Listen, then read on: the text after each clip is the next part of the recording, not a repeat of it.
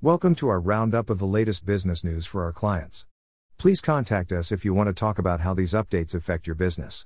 We are here to support you. Prime Minister confirms move to Plan B in England. The Prime Minister confirmed last week that England will move to Plan B following the rapid spread of the Omicron variant in the UK.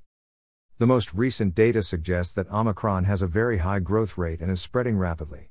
As seen in previous waves, a swift rise in cases can lead to a rapid rise in hospitalizations, which will quickly lead to pressure on the NHS. As a result of this data, the government has confirmed Plan B measures will come into force while more data on vaccine efficacy and disease severity is assessed.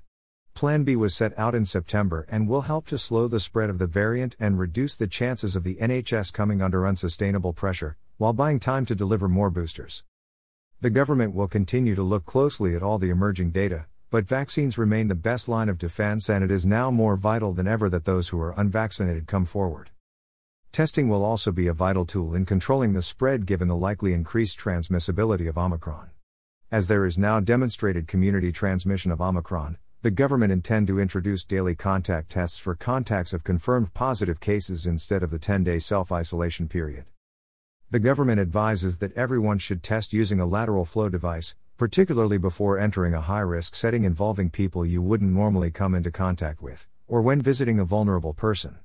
Lateral flow devices remain free of charge and can be collected from local pharmacies.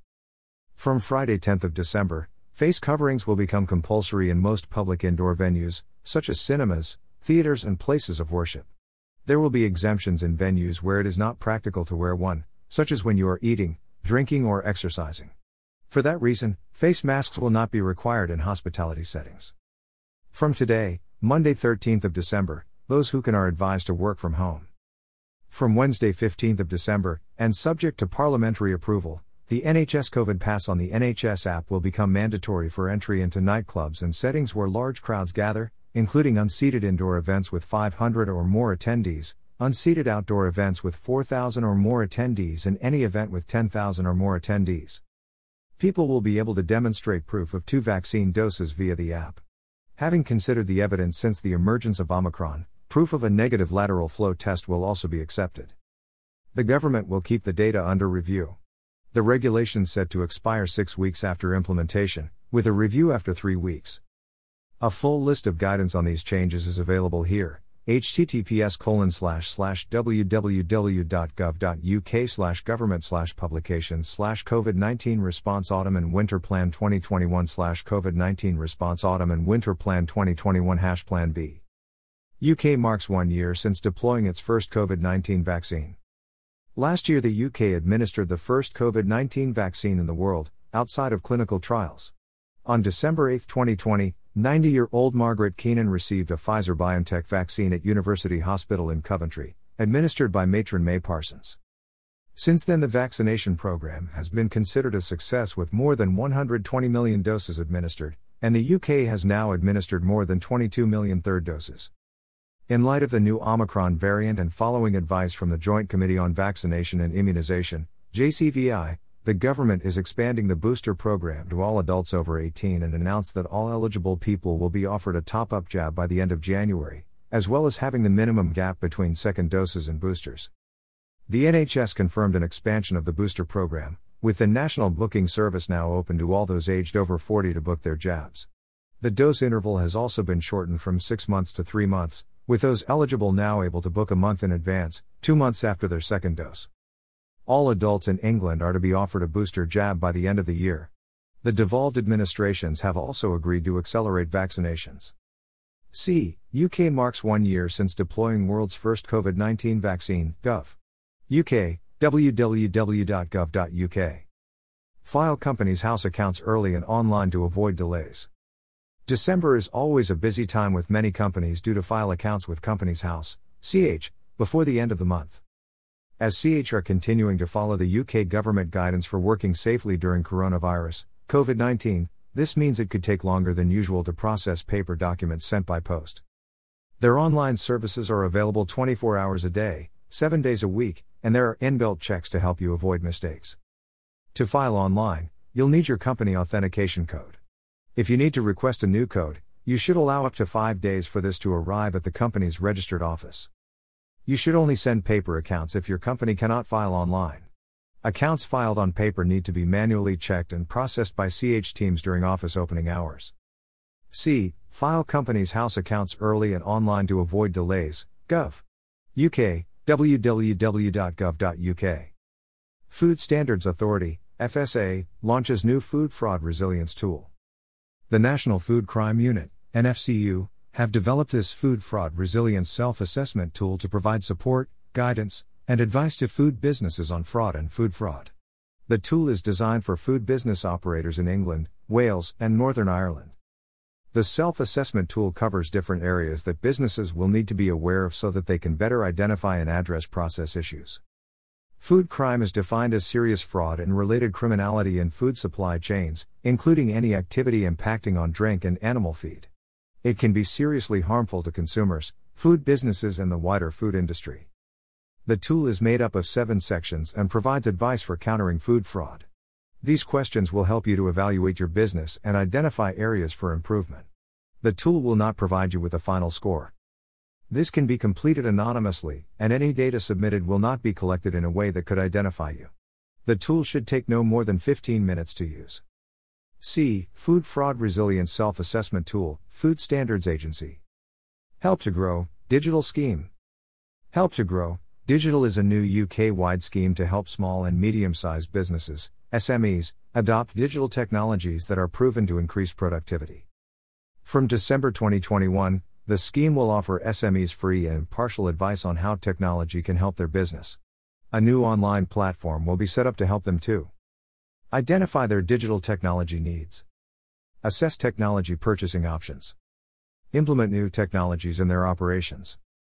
Eligible businesses will also be able to claim a voucher covering up to 50% of the costs of approved digital software, up to a maximum of £5,000. These vouchers are expected to be available for software that helps businesses build customer relationships and increase sales. Make the most of selling online. Manage their accounts and finances digitally. The voucher will be available to UK businesses that are registered at Companies House. Employ between 5 and 249 employees. Have been trading for more than 12 months. Are purchasing the approved software for the first time. C. Help to grow, take your business to the next level. Campaign.gov.uk. Africa Investment Conference 2022. The UK Department for International Trade is inviting businesses to attend the Africa Investment Conference on January 20, 2022. This virtual event will take place on the second anniversary of the UK Africa Investment Summit hosted by the British Prime Minister, Boris Johnson, in London. The Africa Investment Conference will provide a platform for UK and African businesses to connect. It will encourage deal origination, facilitate networking opportunities, and raise visibility and interest in African opportunities within an impact and clean growth context. Delegates will be able to hear directly from UK companies about doing business across Africa. The conference is supported by the Africa Investors Group, a grouping of some of the UK's largest investors in Africa. See home.great.gov.uk. Construction firms asked to take a safety reboot in 2022. The Construction Employers Federation, CEF, Health and Safety Initiative Safety Reboot returns for a second year in January 2022. The month long program aims to encourage construction companies to stop work for about 15 minutes, once a week throughout January to take time to focus on key areas of health and safety. Resources on eight topics, developed by the CEF Health and Safety Committee last year, are available as they cover key areas of construction health and safety. Question packs and discussion aids on three new topics for 2022 asbestos, respirable crystalline silica, and underground services have also been developed to increase the scope of the initiative. The resources should be used to start conversation and interaction between the workforce on issues that they encounter every day on site. See Safety Reboot 2022 Resources, cefni.co.uk. Freeports, government publish maps of designated areas. There are numerous tax incentives to encourage businesses to locate in Freeport areas. SDLT exemption on purchase of land and buildings.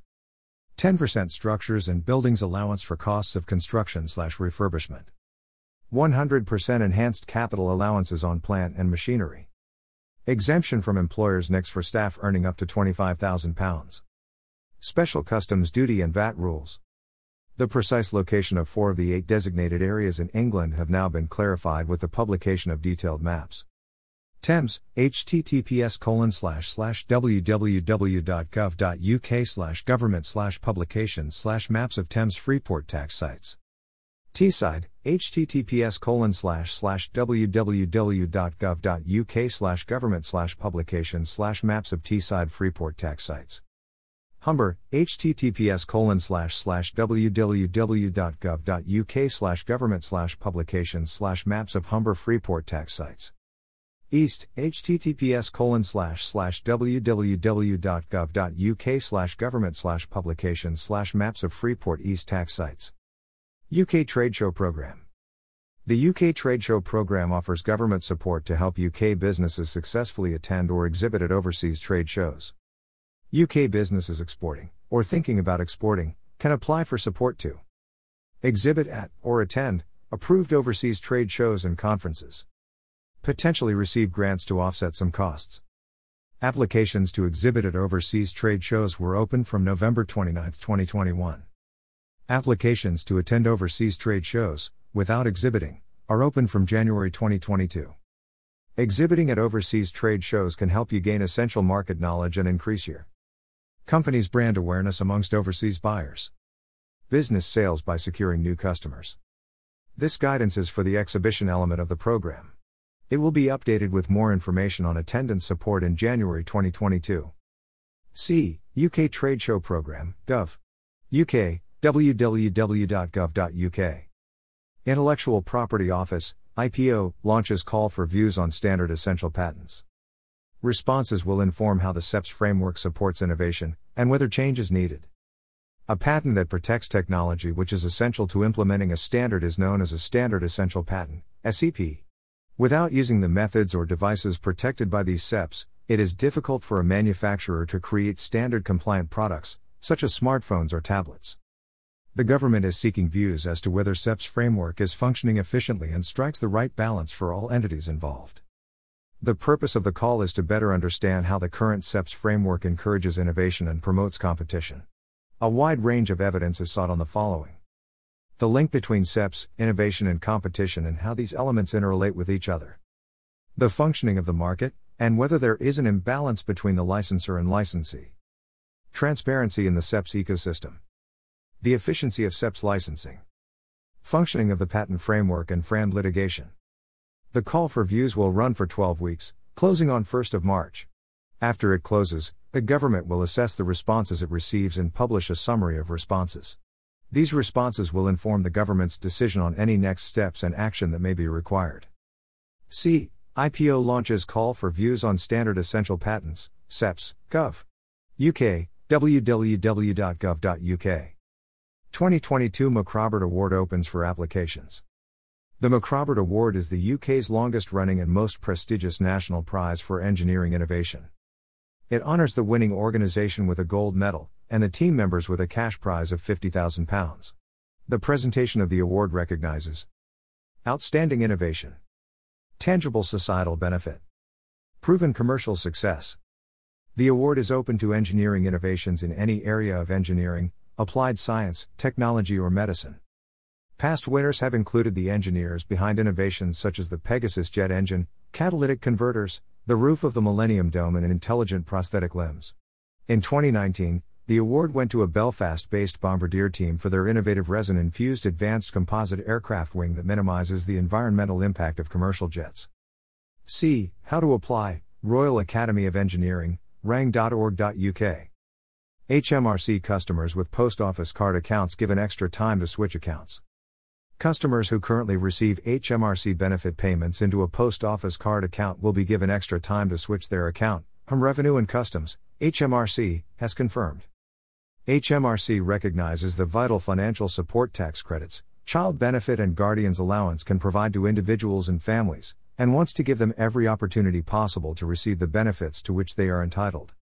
The department has arranged a one off extension to the contract with the Post Office, allowing customers until April 5, 2022, to provide alternative account details to HMRC. This means that the 13,000 customers, who are still to notify HMRC, will temporarily be able to continue to receive their payments into their post office account, giving them extra time to set up new accounts and notify the department. HMRC is still encouraging those benefiting from the extension to switch their account at the earliest opportunity. C. HMRC customers with post office card accounts given extra time to switch accounts. Gov. UK. www.gov.uk. Driving and riding safely for work. Updated guidance from HSE. For most people, driving or riding will be the most dangerous work activity they do. Around one third of all road traffic collisions, RTCs, in Britain involve someone driving or riding as part of their job, and countless other RTCs involve people traveling to or from their workplace. Although the risks cannot be completely controlled, employers or companies, including those in the construction sector, who engage drivers and riders, must take all reasonable steps to manage these risks and do everything reasonably practicable to protect people from harm in the same way as they would in a fixed workplace.